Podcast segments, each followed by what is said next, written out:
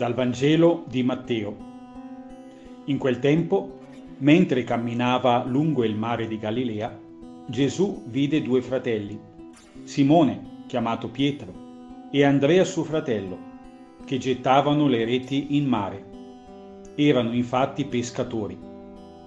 E disse loro, Venite dietro a me, vi farò pescatori di uomini.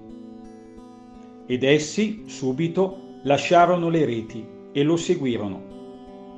Andando oltre, vide altri due fratelli, Giacomo, figlio di Zebedeo, e Giovanni suo fratello, che nella barca, insieme a Zebedeo loro padre, riparavano le loro reti, e li chiamò. Ed essi, subito, lasciarono la barca e il loro padre e lo seguirono.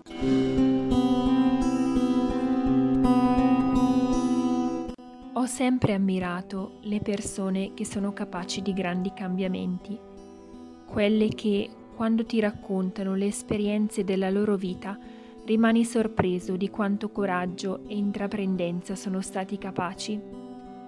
Sono anticonformisti rispetto alla società odierna che ci spinge a vivere a risparmio energetico. Meglio rimanere nell'indifferenza delle nostre quattro mura domestiche piuttosto che sporcarci le mani nel mondo. Siamo spesso troppo occupati e preoccupati dalle cose che ci riguardano per percepire i bisogni dell'altro e non rimanere indifferenti, ma darsi da fare. Come oggi, anche allora, Pietro, Andrea, Giacomo, Giovanni dicono il loro sì a Gesù e ci sono in maniera concreta.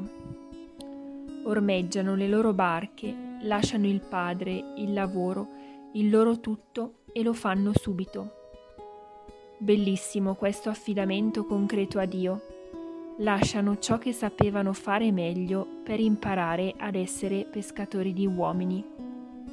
Li vedo, abituati alla libertà del mare, ormeggiare le loro barche con pesanti cime alla terra, lasciare una parte della loro libertà per servire l'umanità.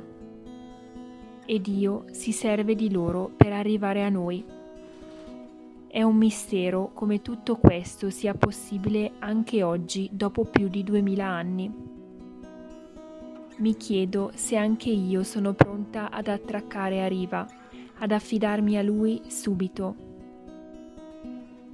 Oggi voglio essere a disposizione completa del Signore che mi chiama anche attraverso la voce di chi mi chiede la mia disponibilità perché ha bisogno di me.